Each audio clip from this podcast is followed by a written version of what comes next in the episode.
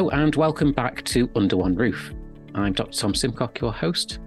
For those new to the podcast, Under One Roof explores the connections between our housing and our health, from how our pets can make a house a home to how the conditions of properties affect our health.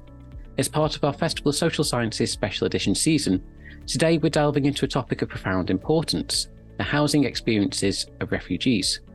Migration has been prominent in global discussions, and we're here to explore the complex housing challenges faced by those seeking safety and sanctuary. In this episode, we'll be talking to Dr. Santokh Gill, a senior lecturer at the University of Huddersfield. We'll be examining the challenges faced and the potential solutions in sport that can help transform lives. So let's embark on this journey and explore this crucial topic.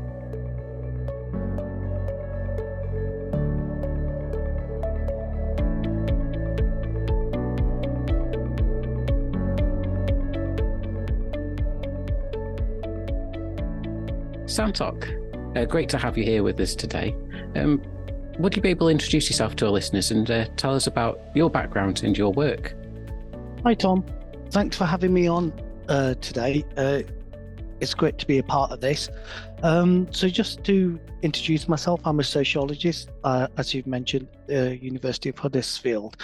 Now, for over, over about 20 years now, I've focused my work very much on um, issues around race, migration, uh, and ethnicity, particularly in the British context. And that's been the focus of my, my teaching and my research over that period of time. And over that period of time, I've, I've done a number of projects that have looked at a number of concerns around issues of migration, around issues of my, co- cohesion and integration, integration, looking at faith groups, looking at young people, looking at different communities in different locations, uh, as well as looking at organizations that work with community groups to make people's lives better. Currently, um, I'm a part of a research project looking at the housing experiences of refugees, uh, particularly focusing, focusing on uh, Yorkshire and Humber, but not exclusively on that. And we've been looking at those experiences of housing over the last 30 years, like I say, from those different groups, either those that have come through the asylum route or that have come through other uh, government initiatives and projects out there. Thank you, Santokh. And just delving deeper into the connection with housing in your work, uh, what sort of has uh, motivated you get for you to get involved in this area? Well, I'm I'm passionate about this issue. You know, um, I'm from a minority community myself. You know, my father was a migrant to England, and those issues of discrimination, of of of integration, of of belonging have been a feature of my life as well. And that that idea of belonging is really important when we start thinking about housing you know, and and it's central to the experiences of refugees because housing in very much, and when we're talking about housing, we're not just talking about a home, we're talking about a community, we're talking about a neighborhood, we're talking about an area, links in with a whole range of different things. You know, it links with being a part and connecting to a community. It links with issues around integration and and and and it links in with those different groups. You know we're, we're living in a multicultural society those different groups coming together. So it's the key thing is about integration. That's what makes britain rich. That's what makes us special that multiculturalism. And housing and homes are central to that because we don't want to be living in areas that isolate people. You know, you want to be able to have those opportunities to mix, to learn from each other. So, in terms of community, that's really important. That in terms of where you live, the way in which you can, and and and then it's where you live also ties in with things like where you can get a job. It ties in with employment. It ties in with the opportunities available in those areas. And this has always historically had a link with migrant communities who have often lived in areas that are deprived um, as well. Housing then also links in with, and your home links in with your health and well-being, and that's centrally important. Also, you know, if you are, you know, connected to community, connected to house, and you have that, you know, positive home environment, it has a positive effect as well on your health and well-being. And then the housing also that it's it's all to tie to those other things like um, education, opportunities, and and and when we look at issues of race of ethnicity and migration that, that, that I've focused on, opportunities and having them there are centrally important. Um, and, and hence housing is, is one of those key cornerstones um, for gaining and having opportunities for making and, and having a wholesome life and, and, and being able to give something to society as well. Thank you, Santokh. I think you know what you're saying there is really interesting, and I think you know around that found housing as a foundation for mm. opportunity. Mm. I think that's a a core thread through uh, what you were discussing there, mm. and you know, as I think a lot of our listeners will be aware, migration is featured heavily in the news quite recently, and is quite a div- divisive topic as well. Yeah. yeah. Uh, would you be able to uh, provide our list a brief introduction uh, to our listeners to some of those key concepts and debates? Mm. Yeah.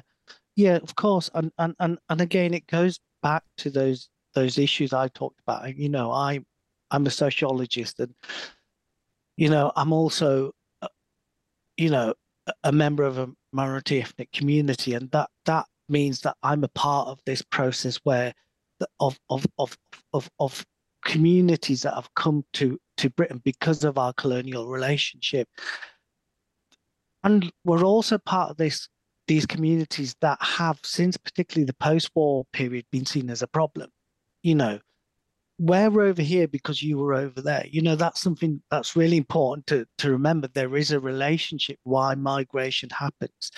But the, the, the, the decisiveness and the way in which the debates and discussion of migration is is is is problematic because it problematizes communities that come here. They are seen as a problem, and this is some often racialized. And when I talk about race, I don't mean just um, here about pigmentation, because sometimes it's about uh, or skin color. It can also be about clothing, about other forms of cultural difference that become picked out and be being seen as a threat. So what we start seeing is that migration becomes an issue that that migrant communities become othered, and this is the, the way in which they are seen as those that don't belong, those that might be a threat to the harmony of a community for whatever reason, you know, rather than all the positives we bring from that kind of uh, bringing people together, bringing ideas and and and and, and cultures and practices and, and beliefs together, uh, rather than that is seen as a problem, you know, and that has been going on from the post-war period, and and it it it means that often us as us as communities, as as individuals, become very become dehumanized, and one of the things with the rhetoric out there, particularly the narrative around refugees and the words being used. Language is really, really important here because what, what, what we see is the way in which language becomes politicized and it starts creating divisions in society and in communities. And and and that's something that's really them, you know, let if we just think about the Brexit vote, we, you know, the language used in that led to a spike in hate crimes. You know, it impacted on communities. You know, it had a real effect you know, and that's been going on in the since the post-war period. And refugees currently are that group that are targeted in that. And you know, and the language means that people then start creating these kind of boundaries of them and us, you know, rather than seen as all a part of humanity, we become the other, the other ones that are going to threat our culture, impact, take our jobs away. And and that's the other thing, you know, it's when there is economic problems, economic bust, that you know, we have left less resources. There's a retrench entrenchment of the state, less services out there.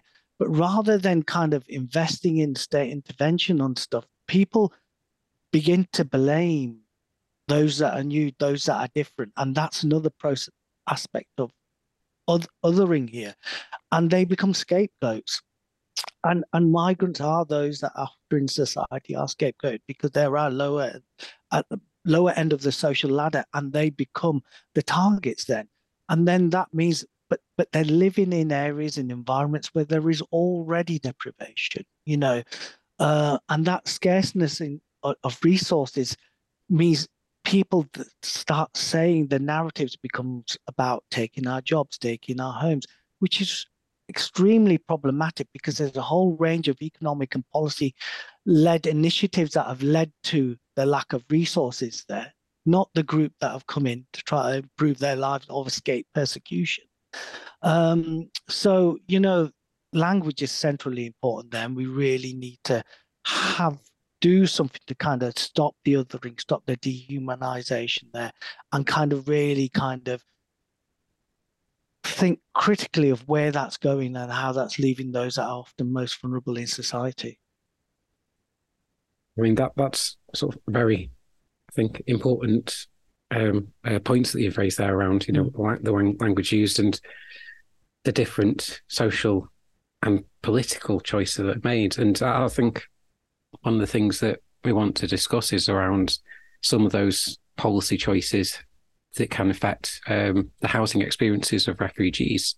Uh, especially, I think in your work, you identify a core issue being the 28 day uh, yeah. move on as a mm-hmm. sort of a key housing challenge. Mm-hmm. Would you be able to explain? I mean, firstly, what the 28 day move yeah, on is and what the challenges are uh, surrounding this? Yeah, sure, Tom. Um, I mean, one one of those issues, um, and and it goes on from what I've talked about before around issues about language and expression, is that we we often talk about and think about those people seeking asylum as almost not being genuine. Yeah, and then there is a whole kind of range of kind of procedures that go on before those people that are are asylum seekers become refugees. And the majority of the cases, we find that those that are seeking asylum that have to make their client claim for uh, seeking asylum are seen as having legitimate reasons to gain that um, leave leave to remain in Britain. Um, that that's really important. And once that happens, they have 28 days from from moving on there from the ha- asylum accommodation where they have support to moving into independent accommodation. This then leads to this is a very short period of time. Now we're talking about this 28 day period where they've got to from from the time they get their biometric permits to say that they uh, which allows them to kind of claim uh, universal credit that allows them to kind of uh, gain particularly housing from that point and it's a very short period of time, particularly when there is already a, a very competitive housing market out there. Uh, and what we find is that they literally have to turn up at their local authorities and say and declare themselves as homeless. And that what what that's leading to is an, a number of families of individuals that are having to move into temporary accommodation because there just isn't the social housing available or um, the, the possibly private rented uh, private rented housing available at that time. So they have to go into these emergency accommodations, uh, temporary emergency accommodations, and it could be hotels, it could be hostels, it could be in a number of different places, and and and and that then puts those people that are already vulnerable that might not know uh, the system then very often the system not very well don't have may not have very good grasp of english uh, you know um, literally having to negotiate this whole process. And they may have you know a, a family or with young children with young children or they may have uh, needs in terms of disabilities.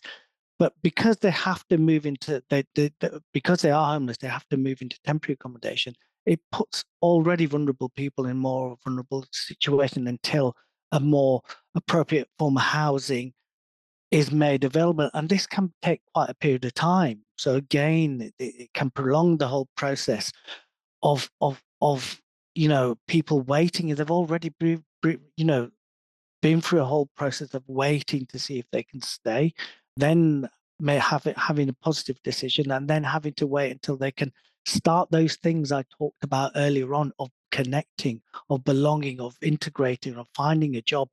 So it prolongs that whole period. And, and like I said, if they've got young children, it then means sorting out where they go to school. It then means sorting out um, how they can kind of care, have care provisions in place. And it's so it's a very difficult period of time.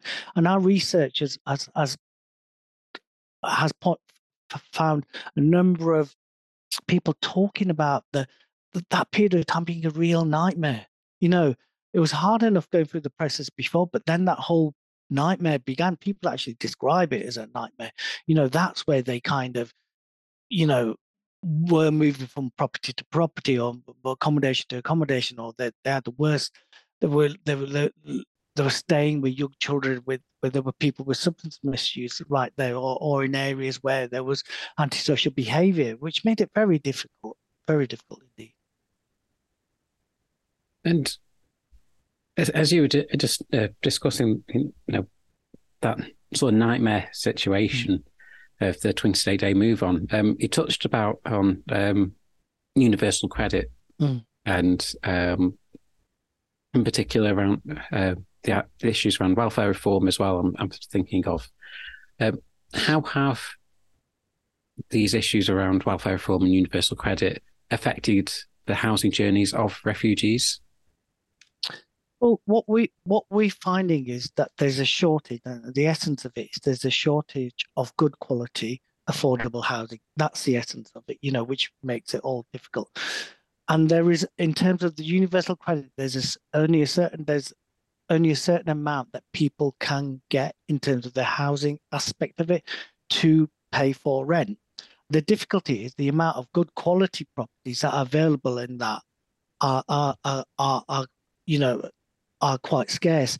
So there is, I, I mean, I mentioned the scarceness of resources before. That is one of those areas. But the problem is that that people are finding themselves then in poor quality housing because of the amount they can afford that's made available with universal credit and then it leaves leads you in, into the hands of you know market systems really because landlords, letting agents, they want the best kind of price they can do for for the houses that they've got. You know, want they, they want as much as they can. You know, uh, not all, but there's certain some that that do.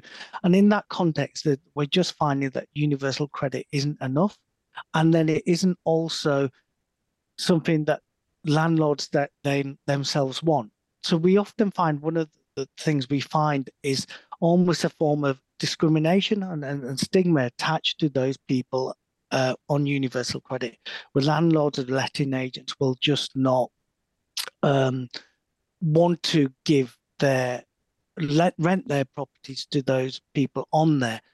Those that have recently received refugee status are at that, you know, at that end. So they haven't been allowed to work. So they're looking for employment.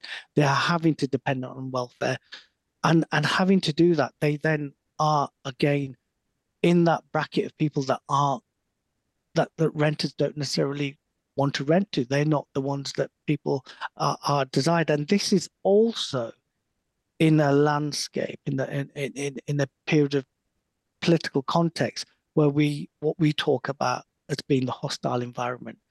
And and, and this was a kind of level of initiatives and policies that went out to kind of made it that that that, that was supposed to make it uh, an unwelcoming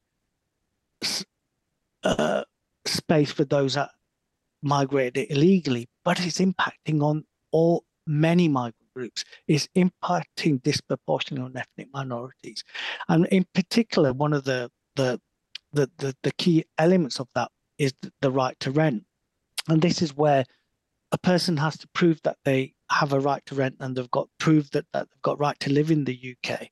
And this makes it quite difficult because landlords ask for that. So already there's issues about universal credit and how much money they get to pay for rent. Then they've also got to have uh, prove that they have a right to live, and and they do have a right to live in the UK. But it kind of creates a bit of a kind of uh, concern with landlords and letting agents, and then they we find that there's then a form of discrimination that's taking place where people are sort of saying, well, have you got a British passport?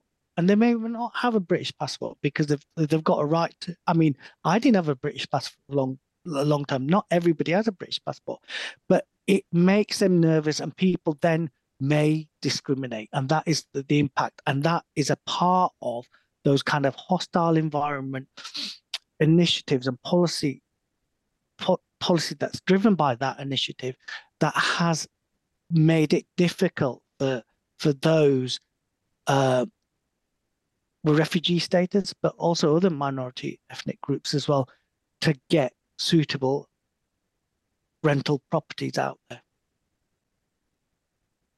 So I'm talking. I think that's you know, as you're saying, the a really a core point, and you know, you're saying about universal credit as you know that element of stigma, and then uh, with private landlords, but then there's also that you know the as as you're saying, you know the what's I think past in past been called a no DSS, you know clauses or provisions in advertising, but then there's also the right to rent, which adds that additional layer of uh, you know issues that can affect landlords and letting agents uh, judgment into whether to rent that person or not.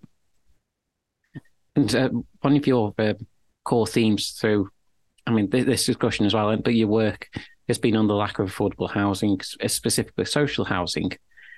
You know, this has meant a greater reliance on the private rented sector, not just for refugees, but individuals across society. Um, how has this sort of reliance on the private rented sector affected the housing experiences of refugees? I, I mean, in our, in our research, it's, it's been pre, pretty evident in terms of you know those that uh, many of the difficulties in terms of the, the, the barriers to opportunities that refugees have experienced have been because of that the, having to rely on a range of different factors and one of those you know uh, uh, having a range of different factors play against them. One of those is having to have sometimes rent you know poor quality housing. You know there's there's been ongoing in terms of the people we spoke to they talked about you know that you know the overcrowding in in in rooms the the issues around damp and and, and things around ventilation it's the poor quality of housing that itself. The the other thing has been in terms of the location of the housing sometimes it can be areas that are, are already deprived. Like we've mentioned that that issue of no D, DH, DSS, that's something that they really, you know, m- many of them talked about that that that they did not, they could not believe that people could actually have that written down on something or, or say that and, and and do that. So it has, it it kind of has been a barrier in in for people to kind of get that fresh start because you know getting status was meant to be a fresh start. So housing and having to rely on um, private rented sector, which and, and and and the lower end of the private rented sector has has inhibited the, the opportunities for, for for for refugees to kind of get on to get onto the ladder, you know, of social mobility. And and when I I use the word refugees, um, it, it's really important not to homogenize that because that is a group, a diverse group of individuals with different skills, language skills, qualifications, um, experiences that nations face is uh, and, and and and and and they belong to a range of different communities. So and and and that also is important and part of it is sometimes it's those things that can also work against them. So they all work positively if they are moving to an area where there's others from a Muslim community living there, it could be quite positive for them. But they and, and it can help the integration, but it but that that has also been a factor that's played a role in kind of uh, inhibiting opportunities again. Thank you, Santokh. And I think if we move on and look forward and uh, think about what could be done, what do you believe could be done on a broader scale to affect meaningful change for, for these different groups of refugees? There's a number of things that, that can that can happen, and and and and some of it's um, if I go back to language, it is about changing the narrative. Let's let's think about that. If there wasn't such a, a polarization by politicians or media to kind of create um, a level of hostility, that would really help. As as migrants, migration brings great opportunities. It brings with it such positives to communities, to society in terms of art, sciences, literature. There's a lot of positives that come out of migration uh, and and out of integration. Um, so just change that narrative to focus on the positives, be a star. That'd be good. And then I think there's other reforms that are needed. There's there's in terms of policy, we really need to think about how much universal credit people get in terms of the rental element of it, so that they can so they can actually move into have housing that is of good quality. So there is that kind of element of kind of finding ways in which that, or whether it's in terms of discretion, of just allowing people to have that that stepping stone of that good quality property where they can where they where it's affordable in terms of universal credit. So just that top up that could help to kind of get those that financial starting point going. And again that'll have a real positive. On another level, it's just a real positive would be proving communication and understanding and, and, and, and knowing about rights. So if landlords just had that information, if people could act as maybe guarantors or, or, or just give that reassurance that, okay, this person does have the right to la- live in the UK, maybe that that kind of nervousness by landlords and letting agencies would be uh, would help support that for those first steps, and and that's that's really important. So, and I think that part of that again, it can be an easy thing. It can just be some form of communication of people acting as guarantors or just having that reassurance. So, I think what could happen is that there could be some mechanism, whether it's in local authorities, where just introduce some form of trust, and I think that that would help. And and, and again, in many ways, this this is the problem that in in reality, what that right to rent was meant to do, it which was linked with illegal migration, it hasn't really impacted on that group. It's it's it's impacted those people that have actually have a, a, a right to live in Britain. It's impacted on minorities because of discrimination about fears. So we need to again these are all tied. That whole idea of hostile environment needs to shift as well because it's impacting on groups and people um, and and and and and stopping them making the most out of society as well. Thank you, Santokh. And I think you know that's really important around changing the language. I think and around the host, you know, changing the narrative around the hostile environment and the impact it has on those different groups. Um, for our listeners who want to learn more about your work and the projects you're involved in, uh, can we can you share how individuals can get more information? yeah, we'd really like you to kind of um, really like to kind of explore some of the work we've been doing. I mean, we've been involved in an iDoc, we've been involved in a, uh, a, a writing of a, a, a, comic, as well as reports and academic papers. So you can find information uh, about the projects where we've been involved in and the outputs from our website. And you, you just mentioned, you know, around those um, more innovative and sort of creative outputs that have been designed to sort of get the word out about the research. You know, you mentioned the iDoc and the comic. Mm. Could you explain what these outputs are and why these are particularly important?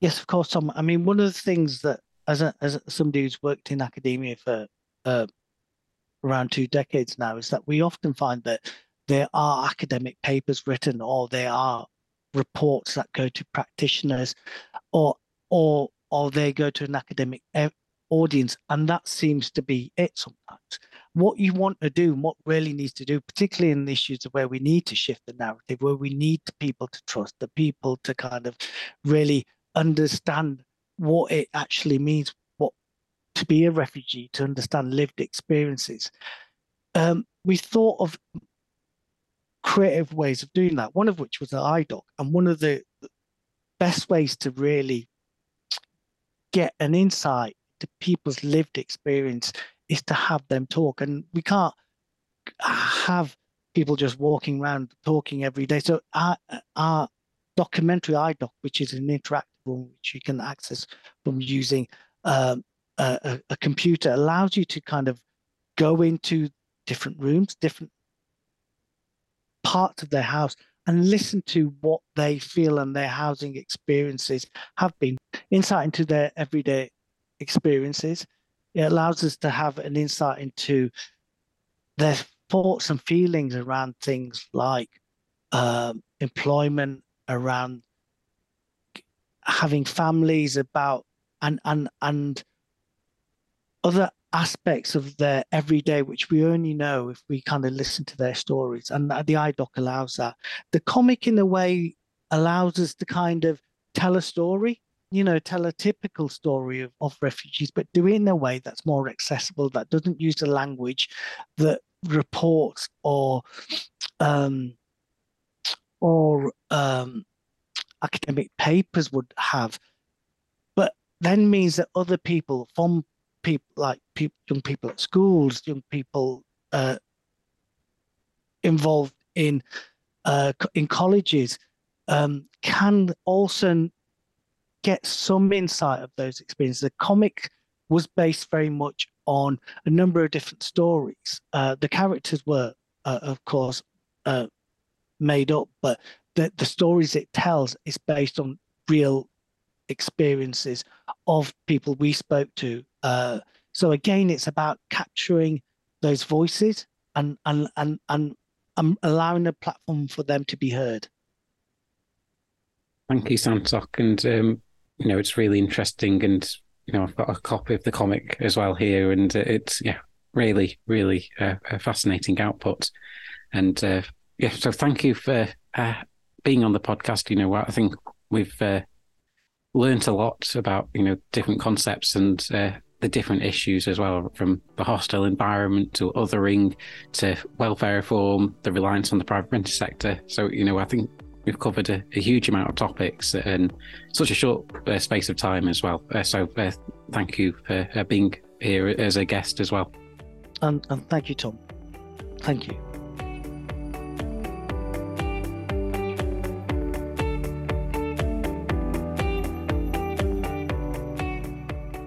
And that brings us to the end of this episode on the housing experiences of refugees. As we close this episode, I'd like to thank our guest, Dr. Santokh Gill. His expertise and passion for this topic have generally enriched our understanding. In our next episode, we'll delve into another crucial topic bereavement, relationships, and home.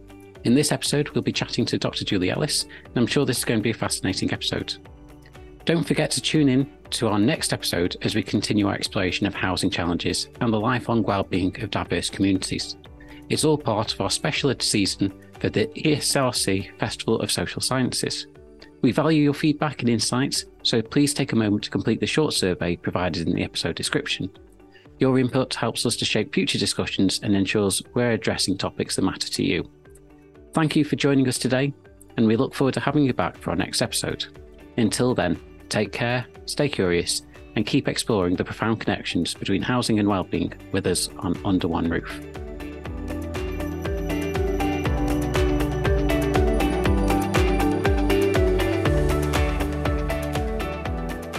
This publication has been produced with the financial support of the European Union Asylum, Migration and Integration Fund.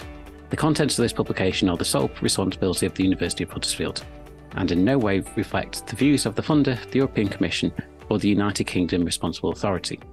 Neither the European Commission nor the, the United Kingdom Responsible Authority is liable for any use that may be made of the information in this publication.